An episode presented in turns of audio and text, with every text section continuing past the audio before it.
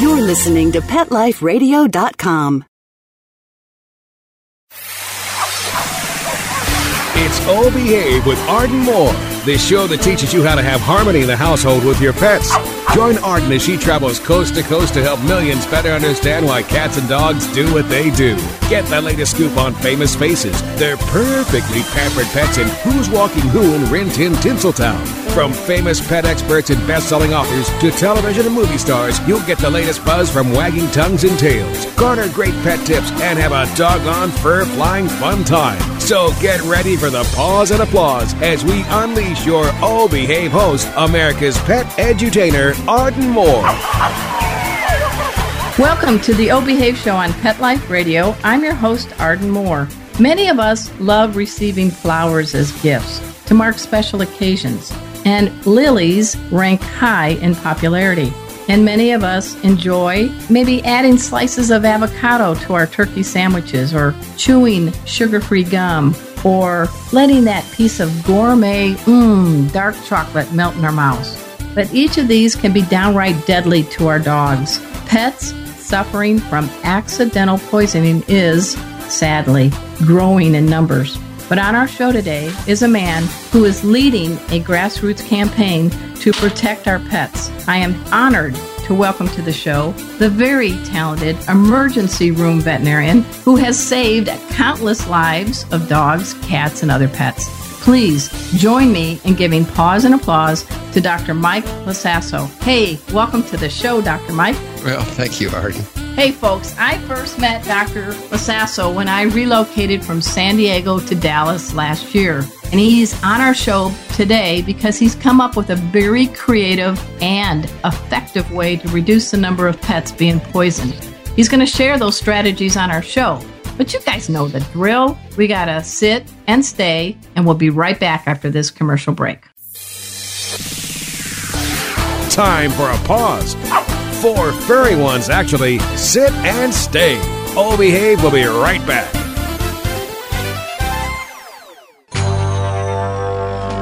It's designerpetsweaters.com. Hand knitted designer sweaters for your precious pup or cool cat. Beautiful couture patterns for your pets, including custom knitted formal wear, casual wear, yachting, and even sports themed. Many designer pet sweaters include feathered tammy hats, top hats, and a lot of sparkle. Each sweater includes leg loops, front paw sleeves, and leash opening. Visit designerpetsweaters.com to order your four legged fashions today. Your pets will stay warm for the winter and be runway ready. Large or small, we fit them all. DesignerPetSweaters.com.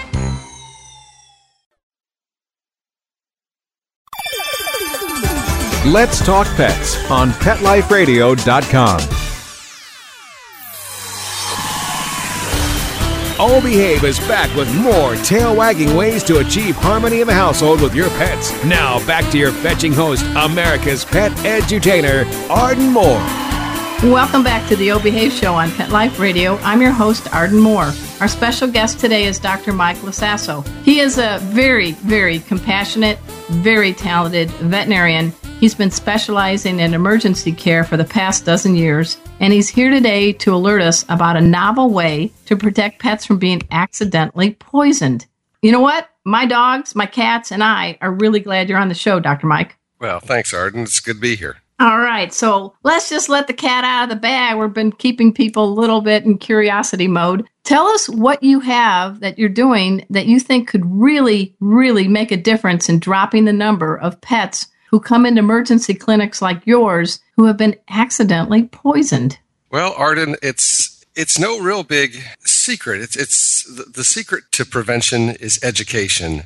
And to this point, we've really been relying on veterinarians to educate pet owners as to what is toxic and what isn't. That requires a couple things though. Number one, your veterinarian's got to tell you that something is toxic, or you have to read it on Facebook or on the internet. And at that point, you've got to take everything with a grain of salt. My focus, as I finally realized after years of dealing with this problem, is that we have education in the wrong place. I mean, really, the best person to tell you that the lily arrangement that you bought could potentially kill your cat is the guy you buy the lily from. It's at the point of sale because you're not going to remember. You know, you guys, people take their pets into the veterinarian. If they take them in two or three times a year, that's probably a lot, actually. And there's not a lot of time in there for your veterinarian to discuss a long list of things that are potentially toxic when what you're trying to do is either address an issue there or make sure that that everything is going well with your pet. You just don't have time in that 10 or 15 minute appointment to really go through all that.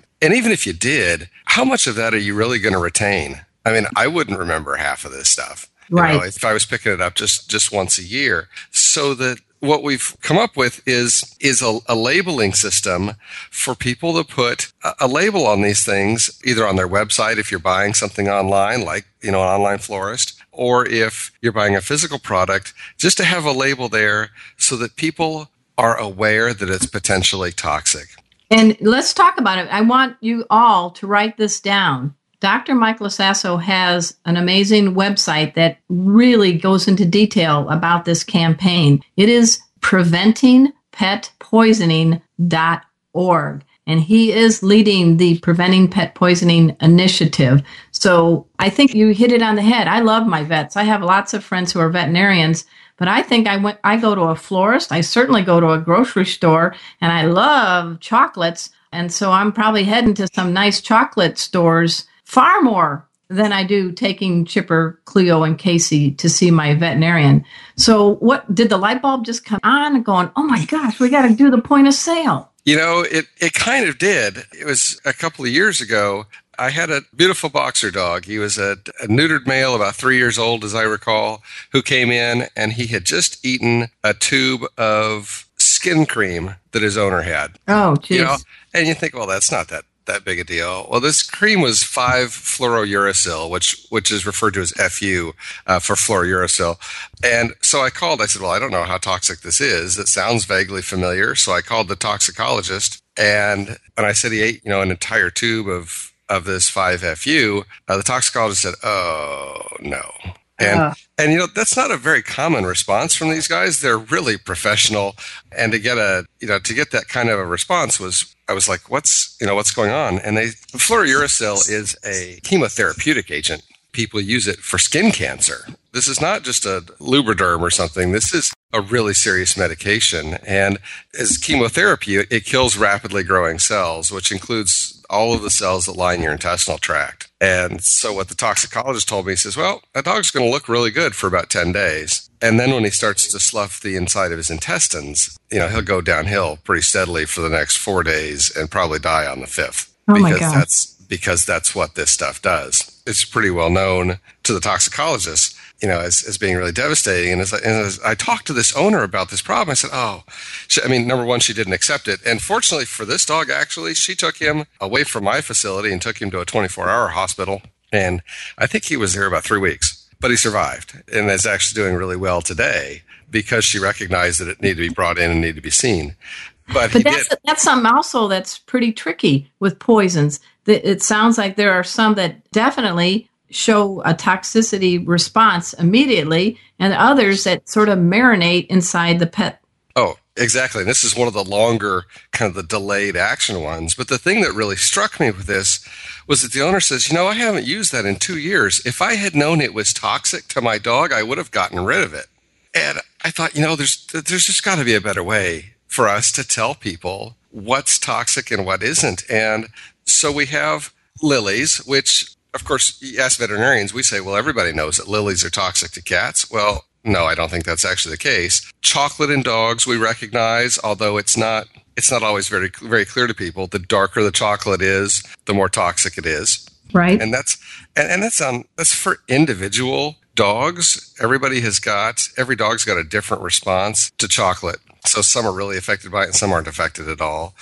Xylitol is becoming a really big one because xylitol is a, is a sweetener used for people and it's really, really nice and, and sweet. And for people, it doesn't cause insulin to be released. Okay. So we taste it and it's really sweet and it doesn't do anything to our pancreas. And so we get all that effect. And so, especially if you're diabetic, it's a great thing. And it's found in a lot of sugar free products. Unfortunately for dogs, the dog pancreas isn't that smart. And when it sees this huge surge of sweetness, it interprets that as being sugar. So it releases all this insulin to control your sugar levels. But if you get this big surge of insulin and you don't have elevated sugar, now you're going to become hypoglycemic and, and have really low blood sugar problems and potentially a crisis, seizures, um, or even death. And xylitol is becoming really ubiquitous. I mean, it's in sugar free peanut butter now, which people use I mean, to give medications to pets. It's in toothpaste and hard candies and all kinds of, of other things. And, and sugar free gum is a big one. The other frustration for us as emergency docs is that I don't know how much xylitol there is in a given piece of gum. The companies that make gum don't tell us how much xylitol is in each piece. They think that that's proprietary information and they don't release it. So if you tell me your Great Dane ate three pieces of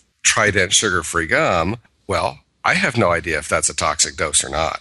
Oh, so, wow. So we treat as if they've been exposed. I mean, if it was a Chihuahua, it's almost certainly a toxic dose, you know. So it's hard for us to tell. So if people knew that this stuff was potentially toxic, either they wouldn't buy it, they'd buy something else. We're not trying to stop you from buying lilies. We're just trying to stop you from buying lilies for people that own cats choose something else. I don't want you to not buy flowers. It's it's not driving business away. In fact, what we'd like to do through the initiative is to increase the business for responsible retailers. We want you to go visit whatever retailer is helping to educate the public. That's the whole point of the site is to drive business to these companies because that's the way we're going to get companies to change their labeling.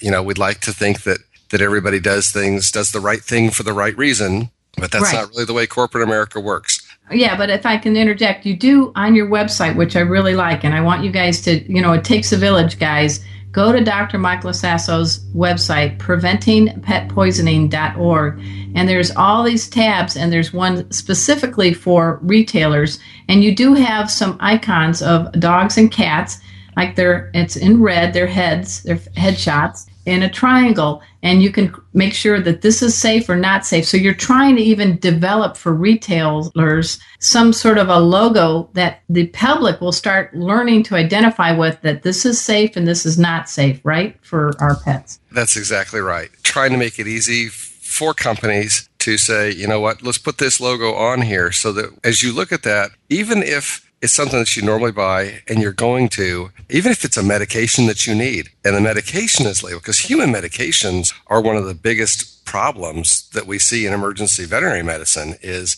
dogs got into the blood pressure medication. They get into the, the skin cancer cream. They get into all kinds of things. Adderall. People take meds. People drop meds. Dogs get into it. Dogs get into the cabinet if these things are kept underneath the sink so we would love to get, I mean, eventually getting big pharma to change would be, would be great. The problem with doing that is that we need really hundreds of thousands of people on the site to join so that we've got the, the number strength to have an incentive for these companies to, uh, to do the right thing. So how, how can one be a member? Walk us through that step. Well, membership is really pretty simple. There is a tab on the on the website to join. Uh, membership is free. There is a paid membership option if you'd like to make your voice a little louder.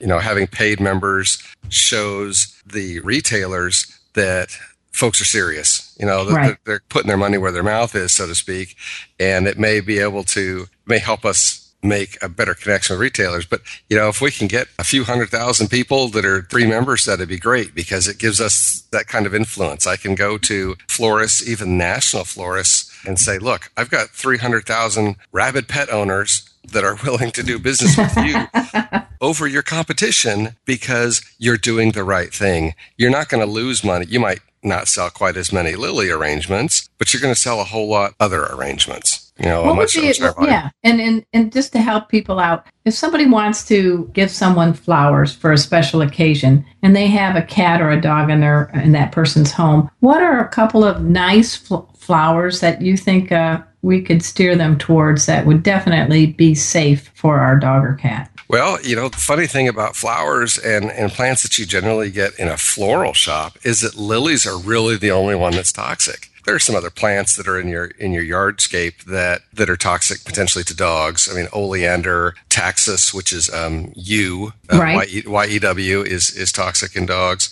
I mean, hyacinth bulbs and tulip bulbs. You don't want dogs eating those things. Personally, I've never seen that in practice. I I don't think they're all that appetizing, and people don't keep them out where the dog can get to them. But those things are important for you to know that if they do get into it, we need to take some action. I mean, that's the other part is just knowing what's a big deal and what isn't. It's one thing to chew up the mulch. It's another thing to chew up the hyacinth bulbs. But in terms of in terms of a florist, lilies, the true lilies, Easter lilies and uh, and day lilies, the Japanese show lilies, there are several plants in that true lily family those are really, really toxic. All parts of that plant are really toxic, specifically to cats. We aren't quite sure what the toxic principle is or why it happens, but eating the leaves or the petals is enough. Drinking the water out of the vase, even getting that pollen, you know, that, that brown pollen Oh gets on everything. And if a cat walks through it or gets some on their fur while they're grooming, they'll pick it up. And I've had, I've had cases of that in my own practice. Nobody associates the vomiting that starts after that with, with the lily.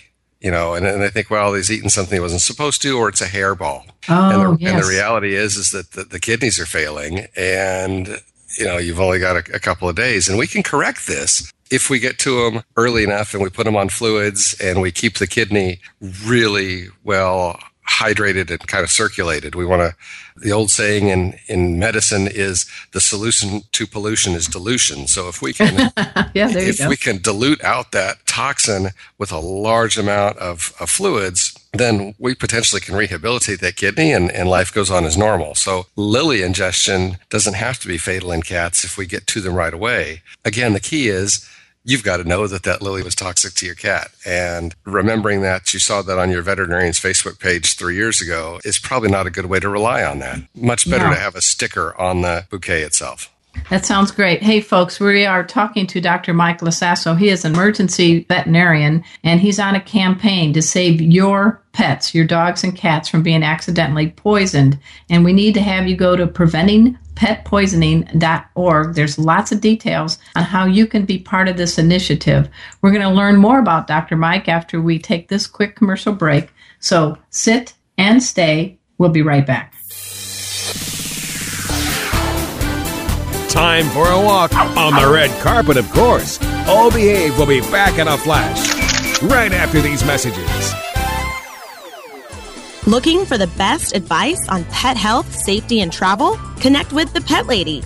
Dana Humphrey, also known as the Pet Lady, will surely be in a city near you real soon. She will be spreading the good news for pets and pet lovers from tips on dog and cat care, pet industry trends, and the best events for you and your four legged family members. Need a great gift idea or insights on the hottest pet gadgets? Simply follow the Pet Lady on Twitter at Pet Lady World. You can also learn more at the Pet Lady at thepetlady.net. Let's talk pets Let's talk pets. on Pet Life Radio. Pet Life Radio. PetLifeRadio.com. Hi, this is Steve Wozniak, and I would love to invite you to listen to the O Behave Show by Arden Moore on Pet Life Radio. We're back from the lot. Just checked the paper and we had a record showing at the box. The letterbox, that is. Now back to Oh Behave. Here's Arden. Welcome back to the O Behave Show on Pet Life Radio. I'm your host, Arden Moore. I am honored that we have Dr. Mike Lasasso in the house. Hey, Mike, we haven't really had a chance to get a little 411 on you. So, you've been a veterinarian since 93. Tell us a little bit what motivated you to get into the field of veterinary medicine. Well, that's at my age. That's kind of a hard thing to remember. I Oh, stop a- it, Grandpa. I had a, uh, you know, I made that decision when I was seven. The neighbors had had uh about 15 horses back when I lived in Reno, Nevada, uh, so many years ago. And you know, I made that decision that, that veterinary medicine was where I was going, and I never even considered doing anything else. We moved to to Texas almost 40 years ago, and so A and M was was the school I was going to because it was the only one that had a veterinary school. So it was kind of what I was going to do. And of course, most now, are you that same kind of guy that just eats the same food for breakfast, lunch, and dinner, or is this just No. it's kind of a single-minded focus? It sounds it, it like. was. I was just focused. I'd already made the decision as to what I was doing, and that's the, the, way it was going to be. Now, of course, like so many other budding veterinarians, I had this idea that I was going to be Dr. Dolittle. I was going to be a zoo, I was going to be a zoo vet. Oh, wow. Which is, which is awesome. And, you know, folks, you got to take your hats off to those guys. They have to know everything about everything. I know about dogs and cats. They've got to know everything from alligators to zebras. And just knowing how to handle each one of those species is a full time job. But they've got to know the ins and outs of reptile medicine and avian medicine, and as well as mammals and exotic hoofstock and, and all those other things. And I tell you, most zoos are owned by cities, and cities don't have big budgets. So these guys are, are doing everything for everybody and getting paid very little. Wow, um, compared, I never com- thought of it that way. Compared You're to right. the dog and cat guys, so I've got a huge respect for them. That didn't turn out to be the way I went. Obviously, I, I own my own practice and, and practiced on on dogs and cats and, and saw as many birds as I could.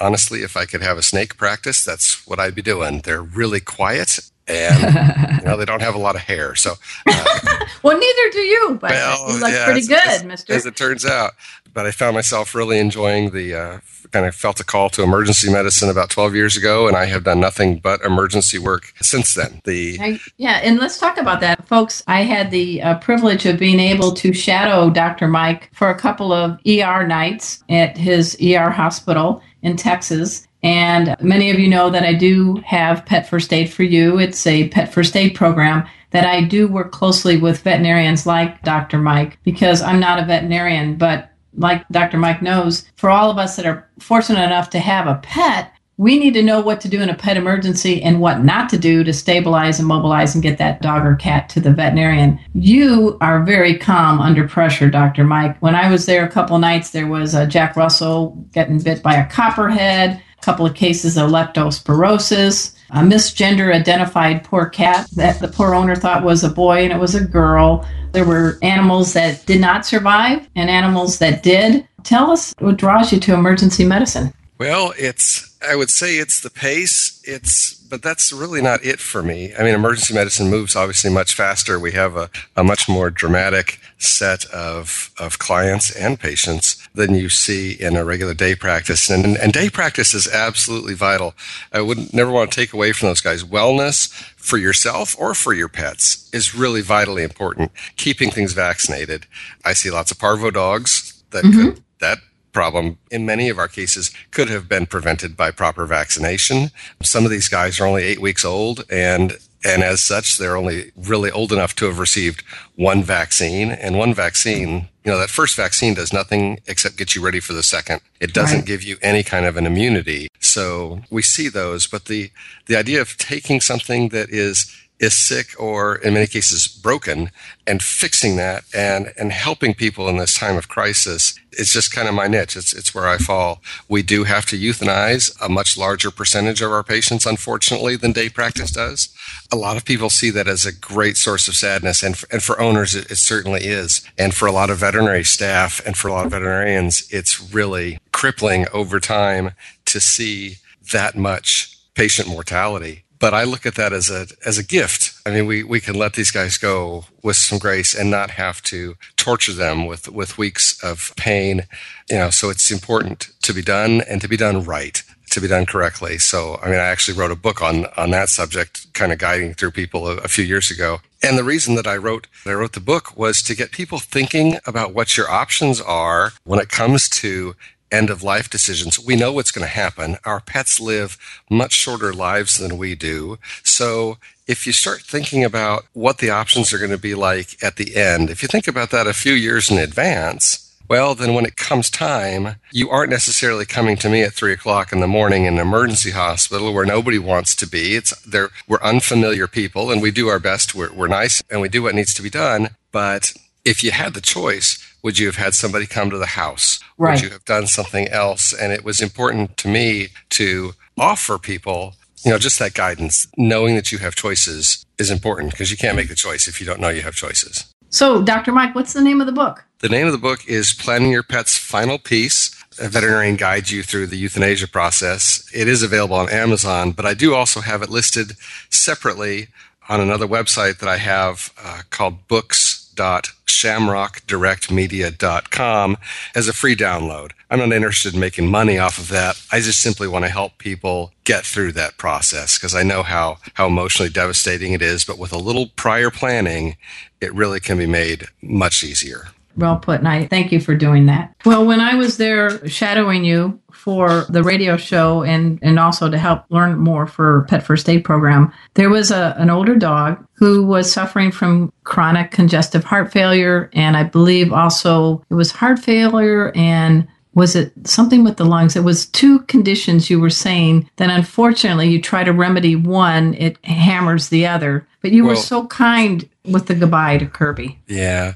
Um, I mean, we do see a lot of that, especially in, in older patients. We see congestive heart failure, which where you have a lot of water in the lungs and you have pulmonary edema and they're trying very desperately to breathe. So they really shouldn't be receiving any kind of fluids. And at the same time, those guys are in kidney failure, and kidney failure is it, treated yes. with very large volumes of fluids to try to dilute things out, as kind of like we talked with the, with the lilies earlier. And that's where the real art of medicine comes in, trying to juggle those two problems and finesse that. And sometimes that works well, and, and sometimes it doesn't. The other talent that Dr. Mike has, folks, is he will keep you in stitches. The man is not only great at suturing, but it's because of your needlepoint um, extraordinary talents. And I wanted, if you didn't mind sharing, hopefully your father won't listen, but you have something planned, right? Oh, I do. I'm actually working on a. I do do cross stitch as, as a hobby because it keeps my fingers and my my eyes kind of focused, especially now that I've got those readers. Anyway, um, you know, I've got a. I only do photos now, so I've got a, a photo of my father's 13 grandchildren that I'm working on. And how many stitches are you trying to average a day to meet your deadline for your father? If I can get it done by the middle of next summer, it's going to take me about 500 stitches a day. Wow! And you know what, folks? Instead of giving his dad some lilies, he's giving him a gift from the heart. I mean, seriously, I can't wait. When you get that done, I want to see it, okay? Oh, absolutely. I'll absolutely take a photo of it. All right. Well, we're getting ready to say goodbye, but I want to make sure people know what this is all about. Dr. Mike Lasasso is spearheading an initiative to keep your dog and cat safe by educating retailers who have products that are toxic and dangerous to our pets and by giving them warning labels. And it's all the details are on preventingpetpoisoning.org. What are a few parting messages or points that you'd like to share with the pet parents tuning in right now, Dr. Mike? Know, I guess the, I guess the biggest thing is, I mean, obviously, if you have cats, avoid lilies. Um, that's that's kind of an easy one to remember.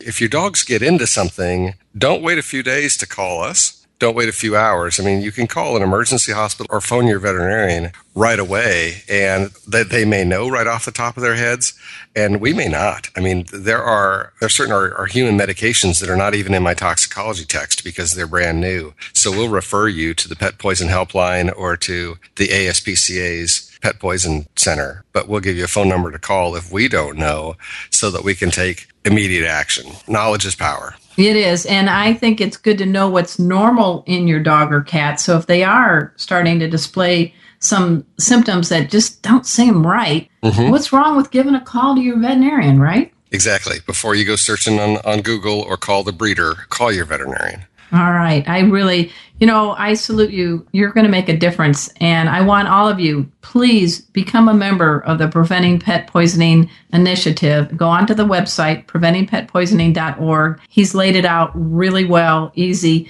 We want to keep our pets for a long time. We want to keep them happy and healthy. And you know what? You rock, Dr. Mike. Well, I appreciate that. Thank you, Arden.